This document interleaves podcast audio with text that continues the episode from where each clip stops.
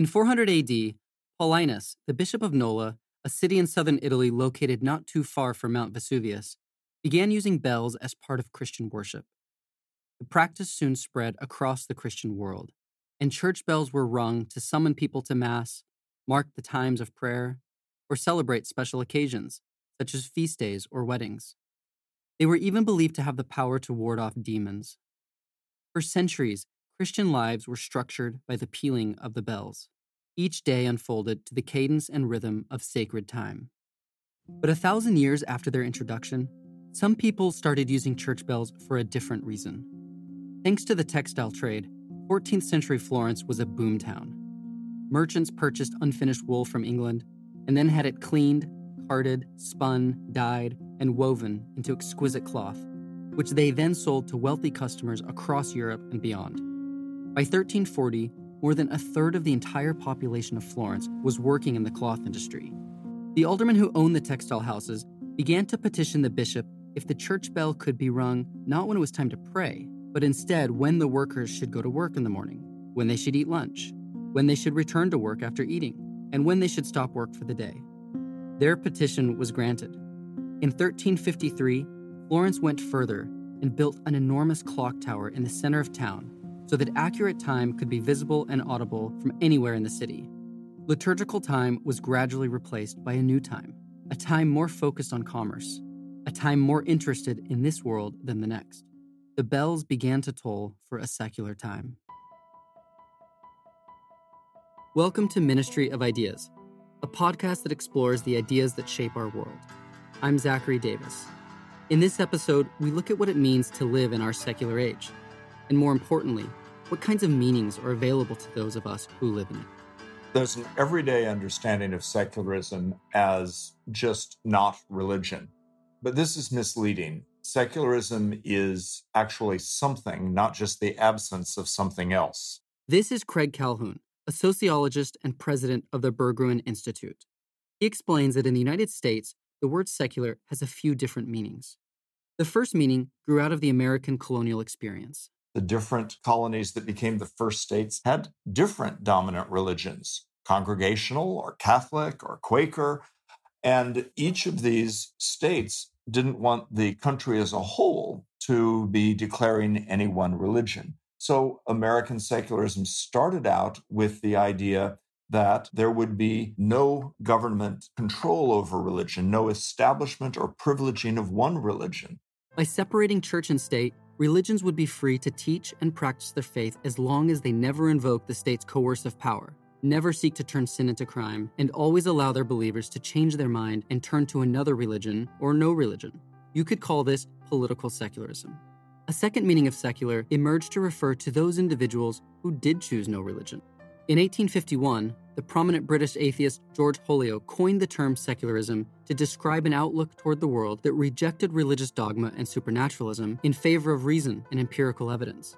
People drawn to this worldview often call themselves secular humanists.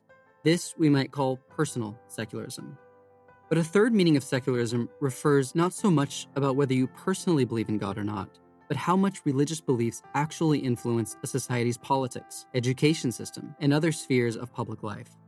How secular a society is isn't just a matter of how many people attend church or personally pray to God, but how much religious frameworks and categories shape people's thoughts, commitments, and loyalties. And for many centuries in the West, the influence of religion on daily life has been receding. Over time, there came to be large scale complex markets, governments, and other big institutions, and eventually science and new technologies that people related to without needing to have reference to religion. So you might be a very religious person, but the way in which you use your computer, how you push the keys, how you connect it to the internet, isn't something for which you turn to religion for guidance. There's been this growth in aspects of life that are not within the domain of religion, even for religious people. One of the earliest people to write about this gradual shift towards secularism in the West was the Danish philosopher Soren Kierkegaard. As he walked around Copenhagen in the 1840s and 50s, he could see that the power of Christianity was fading. That even those who considered themselves Christian were, in his words, only playing Christianity. and were actually far more interested in comfortable bourgeois life, more focused on possessions, projects, and plans than sin and salvation. But Kierkegaard worried that these mundane pursuits were ultimately empty of any kind of lasting meaning. Kierkegaard thought that the right thing to do was to recover the original meaning of Christianity, which had somehow been lost over centuries of misuse and misappropriation. This is Sean Kelly, a professor of philosophy at Harvard University. He thought that there was a deep truth about human beings as Christianity was lived in the early Christian communities.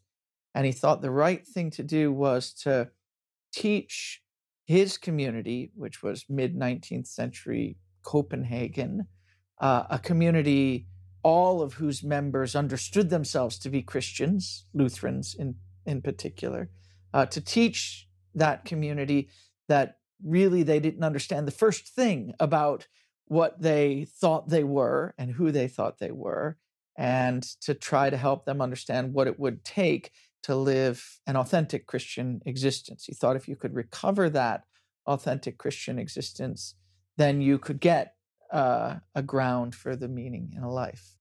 For Kierkegaard, secularism was empty.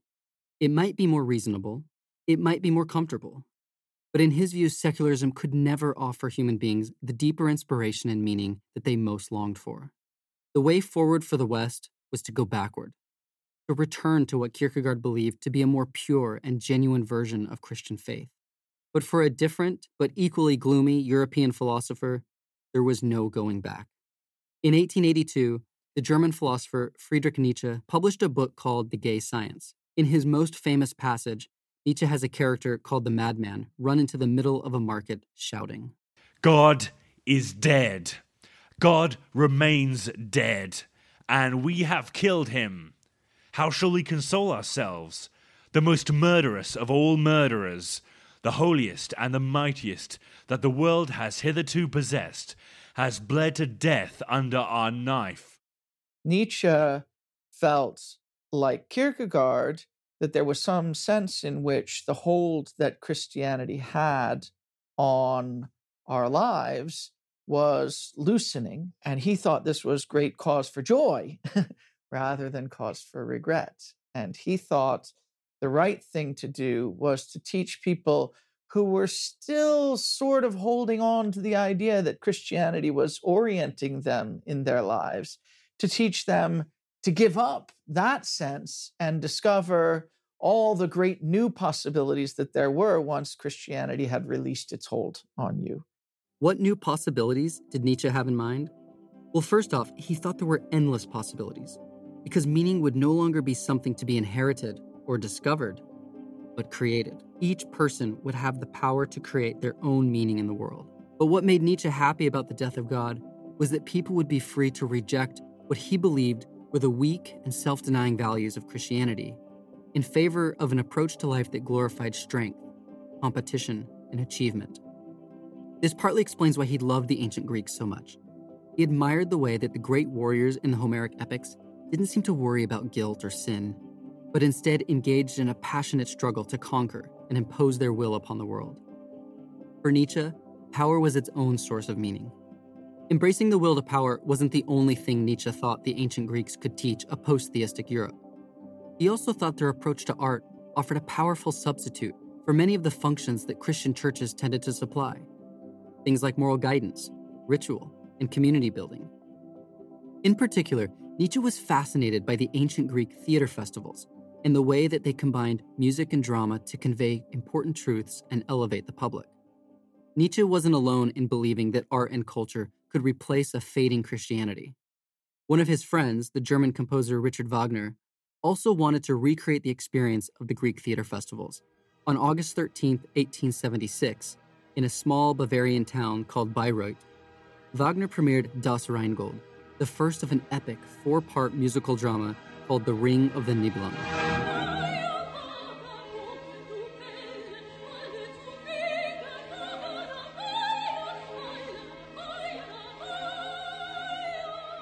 It was a huge cultural and political event. Nietzsche was in attendance, as was the German Emperor Kaiser Wilhelm, the Brazilian Emperor Dom Pedro II, and a lot of important composers like Edvard Grieg, Franz Liszt, and Peter Tchaikovsky.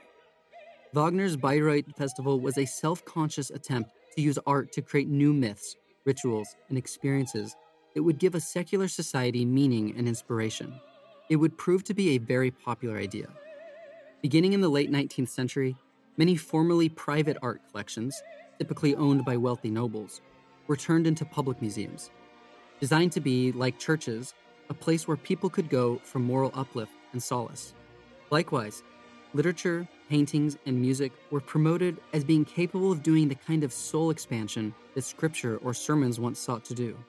This new emphasis on culture, however, eventually became dangerously entwined with ethno nationalism. Communities looked to their own national myths and artistic heritage to provide the social unity and purpose that Christianity no longer could. And it sometimes led to theories of ethnic and racial superiority. In fact, arguably no place took the role of high culture more seriously than Nazi Germany. Wagner was famously Hitler's favorite composer. Sean Kelly explains why he thinks this approach to art ultimately failed as a replacement god. One possibility is that what Nietzsche and Wagner were aiming at was a kind of total unified characterization of everything that is. I mean, that would really be a sort of art replacing monotheistic Christianity with a different kind of monotheism. So, one possible reason that hasn't worked is that the sense that as we sort of become more and more familiar with wider and wider swaths of humanity and of people living in different cultures and so on, so much easier to have that kind of recognition of difference. The idea that what we should be aiming for is something that unifies us all as a whole makes somewhat less sense. There might be many ways of grounding the meaning in a life not all of which are consistent with one another, but the it's the demand for consistency that we're ready to give up now in the recognition that there are you know lots of lots of ways of living. For a long time the united states resisted some of the secularizing trends seen more dramatically in europe. Americans consistently were a much more believing more church-going population. But in recent years there are increasing signs that this is beginning to change especially among younger people.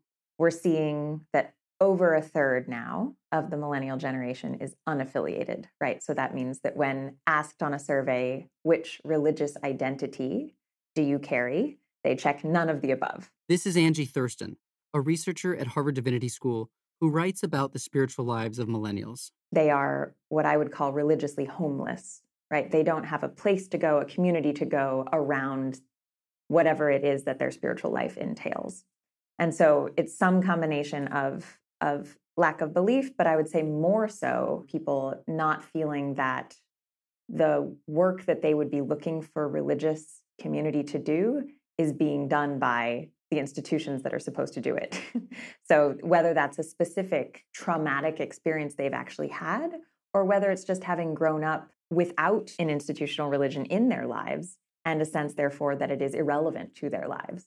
While many young people may be disillusioned with formal religious life, it doesn't mean they aren't looking for spirituality and meaning. They're just looking for it in unexpected ways. And then you start to see things like millennials valuing how much their work aligns with their sense of purpose and starting to treat their workplace as a, as a meaningful community, right? A place where they should go and feel a sense of fulfillment. The rise of benefit corporations and social impact as a form of investing, the triple bottom line about how, oh, corporations should be doing good in addition to making profit. All of these gestures in the secular sphere seem to me to have something to do with that mismatch between the job religion is supposed to do and the society that's kind of floundering, looking around for that job being done. But Angie suspected that for most people, their job couldn't possibly be a total replacement for religion. I really wanted to know okay, if people are not gathering in the traditional houses of worship associated with institutional religion, where are they gathering? Because I believe they're gathering somewhere. it turns out many of them were gathering at the gym. And so, first encountered this entire landscape of fitness communities, of high accountability, high bondedness among the people participating. So you have CrossFit, you have Soul Cycle, you have the November Project, Tough Mudder, Spartan Race, this whole sector of these fitness communities where people's relationships and shared goals and high accountability to each other bring them back into deeper and deeper relationships. And the meaning that they ascribe to their communities around this is it's astounding. People meeting their partners and spouses in these contexts having their going away parties when they move moving to be closer to the box if they're a crossfitter when somebody gets sick, that's where they make the meal plan and divvy up the driving, right? When somebody passes away, they name a workout after that person, right? There's an incredible resemblance to a lot of what is associated with a religious community in this fitness world. When Angie first told me that gyms were the new churches, I thought, yeah, maybe. Every CrossFitter I know does act like they're in a cult.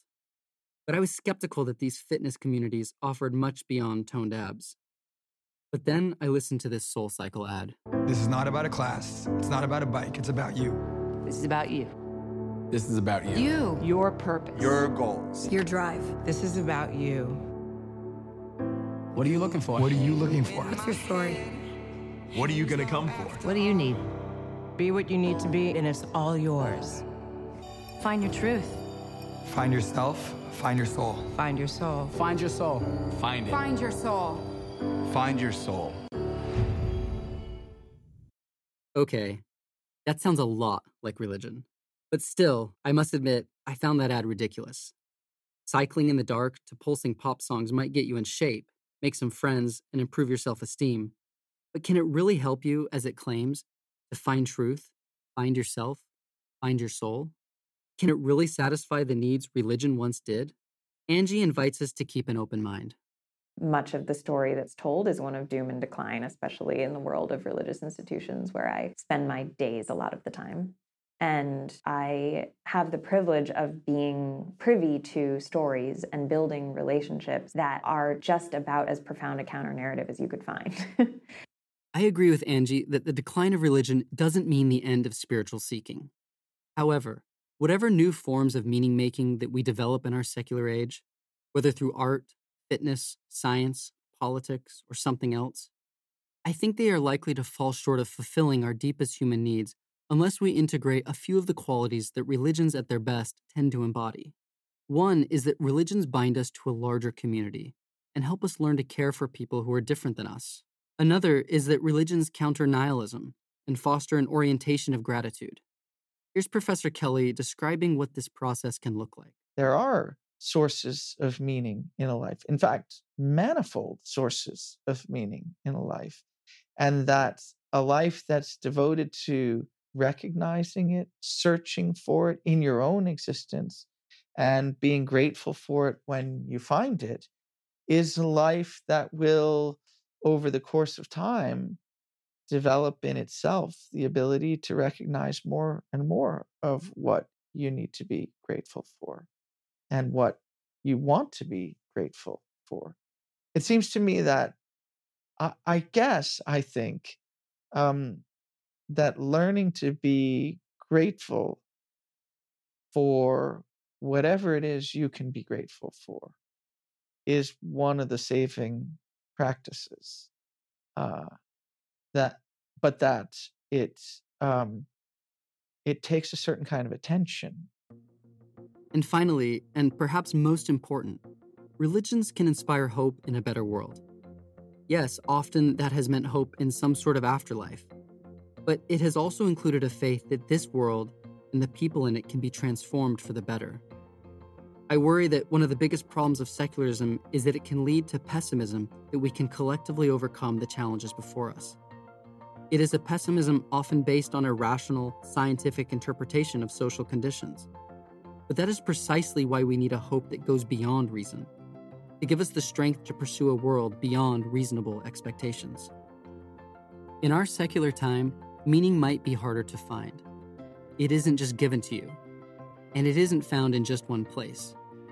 But the upside is that we have the possibility of creating and experiencing meaning in thousands of different ways. We can embrace the fragile majesty of our relationships with others and learn to be sensitive to the surpassing wonder of existence. We can build communities of love wherever we find ourselves. We can use our imagination to dream up a new world.